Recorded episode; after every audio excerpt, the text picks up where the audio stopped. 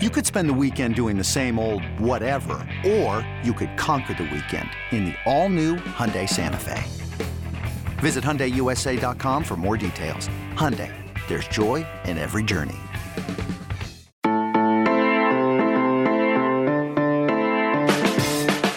Good morning. It is Thursday, December 23rd. You are listening to the College Football Daily. My name is Lance Glynn. Before we start, I just want to mention a few games on tap today at 3:30 Eastern, the Frisco Football Classic between North Texas and Miami, Ohio. And then at 7 p.m. Eastern, a game I'm really interested in, the Gasparilla Bowl between Central Florida and Florida. But today we will be talking about the Oregon Ducks. Obviously, in the news over the last month with Mario Cristobal's departure to Miami and hiring Georgia defensive coordinator Dan Lanning as the new head coach. And joining me now to discuss the program and more is Matt Prehm of 24-7 Sports duckterritory.com. Matt, how are we doing? Thanks so much for coming on. Absolutely. How are you doing? I'm doing good. And, and I want to start, and this is kind of funny. You know, I, I was thinking about what to ask you, and right. obviously an article has popped up on another site about it, and uh, so many people were talking about it. It was the, the famous Oregon Twitter space that I think happened right after Dan Lanning was hired. And for those who don't know what Twitter spaces is, it's basically a chat room someone can set up on Twitter that people can join. And those people obviously very often have similar interests to what is being discussed in the room. They can give their thoughts, listen to what others have to say. So, Oregon fans, I think it was a rapper, set one up, and a very few interesting people joined the chat and gave their two cents on everything going on. So, Matt, I saw you tweet about it when it was happening. Can you just break down exactly what went down in the Twitter space, who joined, and what was ultimately said about Dan Lanning and the hire?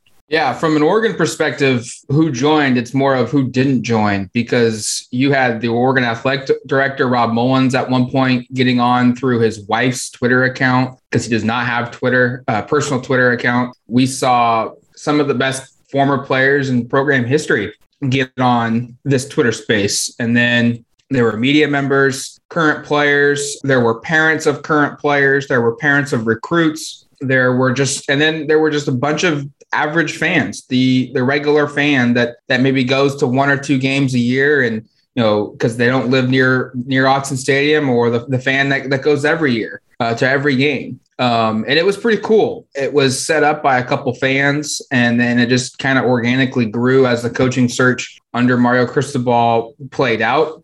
Uh, one day there was a Friday night, the day before Dan Lanning's hire became official, I guess. His younger brother actually got on and spent about two and a half hours Friday night. It was like a 8 to like 10 p.m. Pacific time discussion, just talking everything Dan Lanning from his younger brother's perspective. Um, and then it morphed into just college football. And the best way I could sum it up was it was like a mix of old school AM sports talk radio in a in a bar setting with a panel of experts and a panel of duck fans just all kind of talking. And it, it was really cool. It was organic and it was it was just a, a unique thing. And it, it grew up to i think at one point there were over 3000 people in the twitter space at one time and you mentioned his brother joining and Oregon athletic director Rob Mullens joining. Now, could you remember a time where did you, I guess, expect in this coaching search to hear Rob Mullens' first, I guess, comments regarding the hire via Twitter Spaces? I mean, that must have been just a a crazy first for you and frankly for for most media media people let's be real uh to see something twitter spaces is still relatively new uh to see uh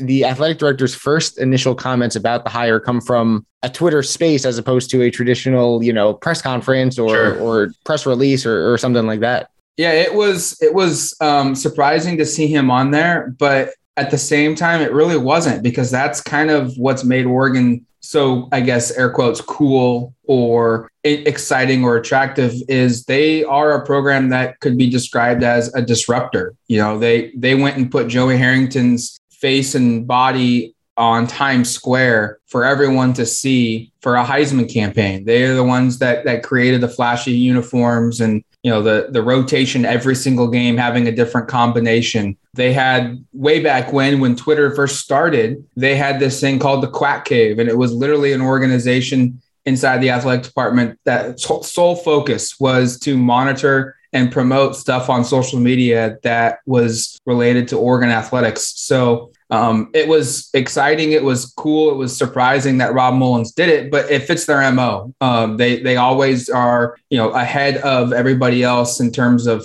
communication or ways of building facilities or uniforms or what have you. It's just their nature, and so it was, it was just following in their footsteps of what they've done previously. Yeah, the Ducks clearly ahead of the times when it comes to, uh, like you said, being cool and, and social media and everything like that. So with that Twitter pace, uh, with the Twitter spaces, obviously seemed very positive, as mentioned. A lot of praise regarding the hire. What have you heard from the players? And you mentioned somewhere on that Twitter space, whether it was current players or former players, about Dan Lanning and how they viewed the decision to bring him in as head coach.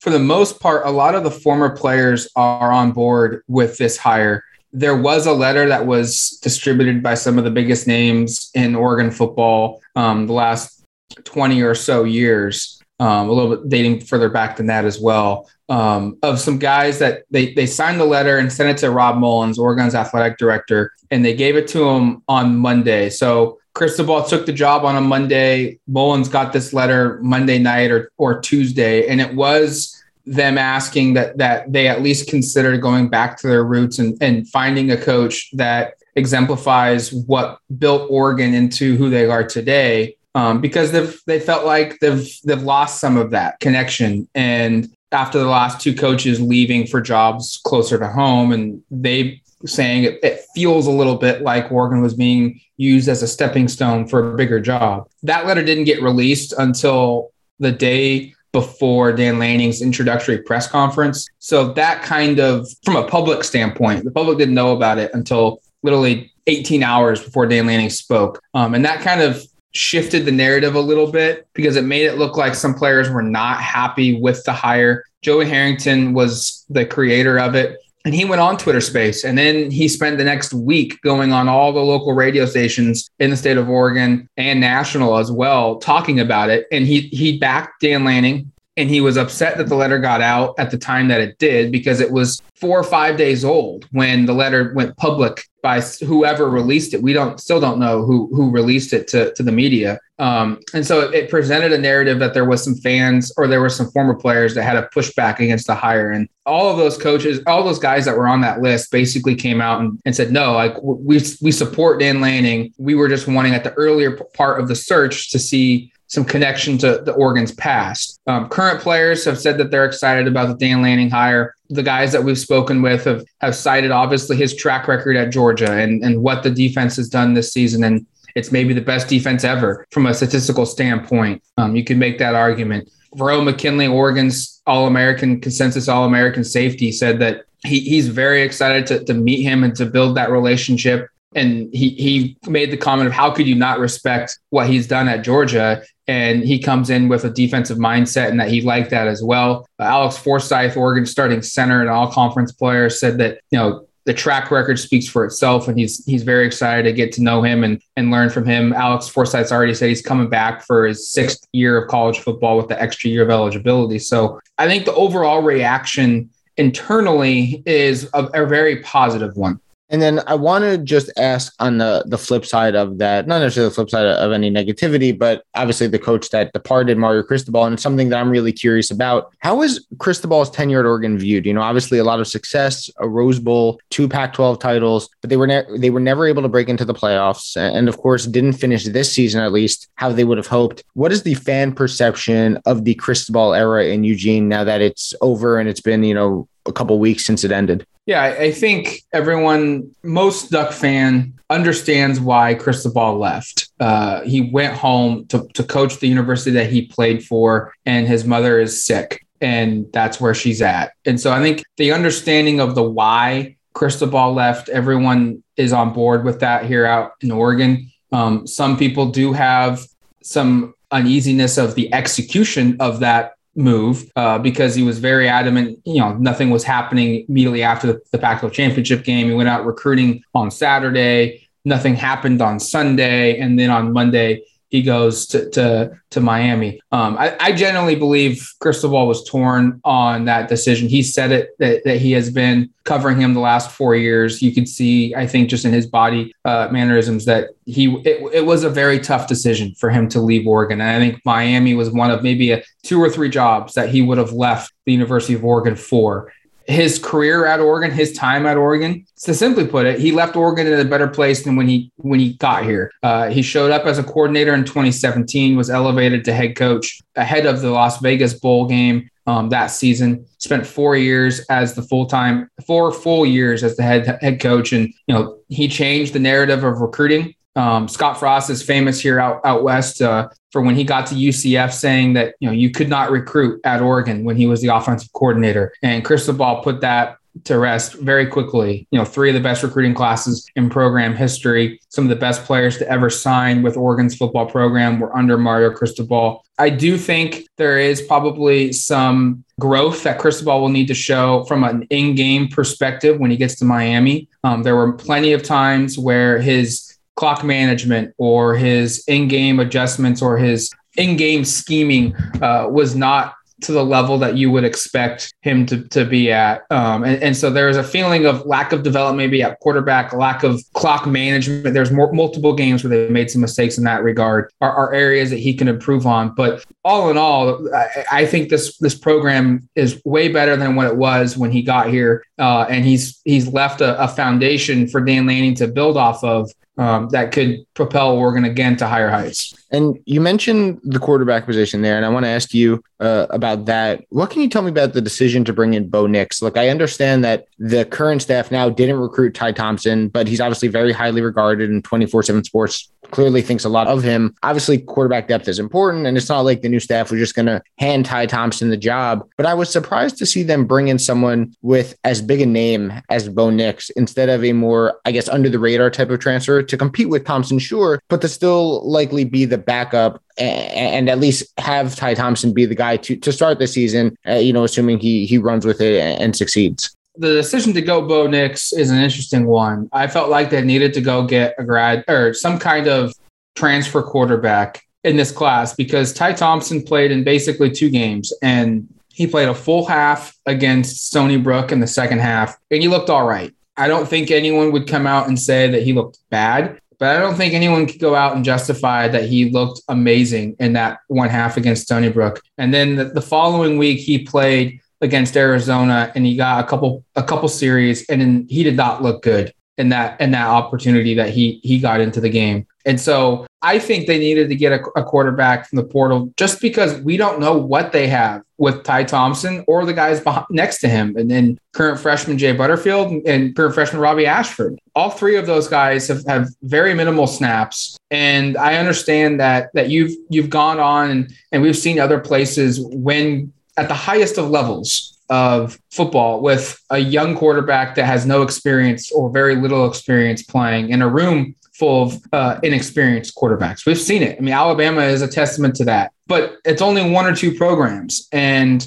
I felt like this team was ready to go and in a position where they could continue to win at a high level if they had solid quarterback play. And you just don't know what, what they have with three freshmen. So going out and getting a Bo Nix makes sense because he's played in Kenny Dillingham's offense. Uh, Dillingham was the offensive coordinator at Auburn in 2019, and he's now the new hired offensive coordinator for Oregon. Uh, so you have an idea, you have a player that, that knows the system to an extent, knows kind of what it's like to work and play under Kenny Dillingham. He's not going to face any defense in the Pac 12 that's as good as what he faced the last three years in the SEC when he was playing for Auburn. Now he does have to play Georgia week one, so that will be a reminder of things. But after that game, he won't face anyone that comes close to what he faced year in, year out, game in, game out in the SEC. So you would think the level of competition drops, his level of play should go up. It's a safe move. And if look, if Ty Thompson is as good as what the fan base out here wants him to be, you know, the Bo Nix transfer means nothing because Ty Thompson wins the job, goes on to have a great year. But if he's not as good as he's expected to be by the fan base, um, I have my reservations. Um, and if he's not as good, you have a quarterback now that's coming in expecting to start. No, he looked at this job and probably thought it's open. I, I have an opportunity. I have a good opportunity to go in and win that job for one maybe two seasons.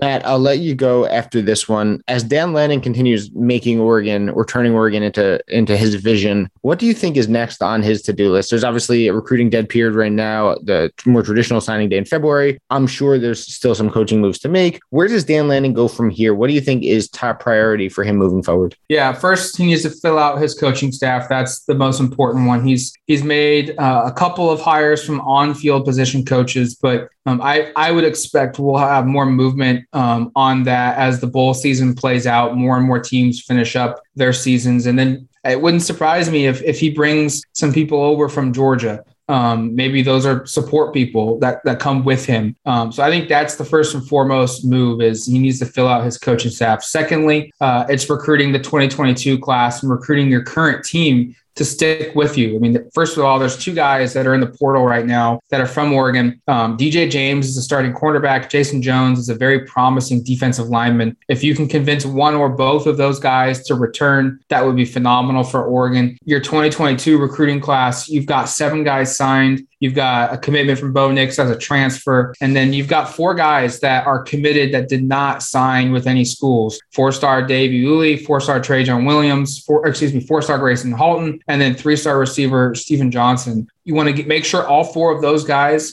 lock in and sign with you. They're the late period now for, from a recruiting standpoint. Then you've got a couple other guys that decommitted that that are still out there and haven't signed. TJ Dudley is a four-star linebacker. Jahlil Florence is a four-star cornerback. Marion Winston is a three star defensive edge player. If you can go out and, and land those three guys and get them back into your fold, uh, that helps. Um, that that will be a big win for you. And then it's hit the portal. 2023 is important. You need to go out and start recruiting that. But 2023 can't help you in the 2022 football season. You need to go and get some guys in the portal. Um, safety, cornerback are positions that are, are really thin right now. Receiver is a position that's really thin right now. Defensive edge, edge players or defensive linemen are, are another area I think you could justify going into the portal. I asked Lanning on signing day, well, how important will the portal be for you? He said he would be doing a disservice to the university if he did not explore the options. He's obviously done that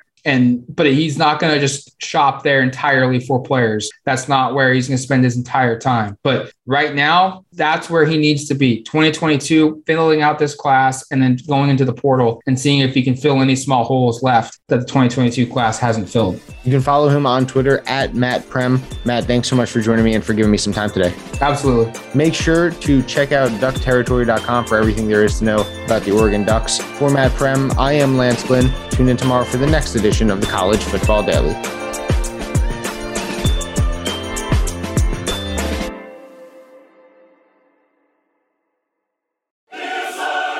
You can now relive the best moments of the UEFA Champions League 24 7. The UEFA Champions League channel is a new 24 hour streaming channel serving non stop goals, highlights, and full match replays from the world's most prestigious club competition. Reminisce on your favorite moments, legendary players, and brilliant goals with the UEFA Champions League channel streaming around the clock on Pluto TV and the CBS Sports app.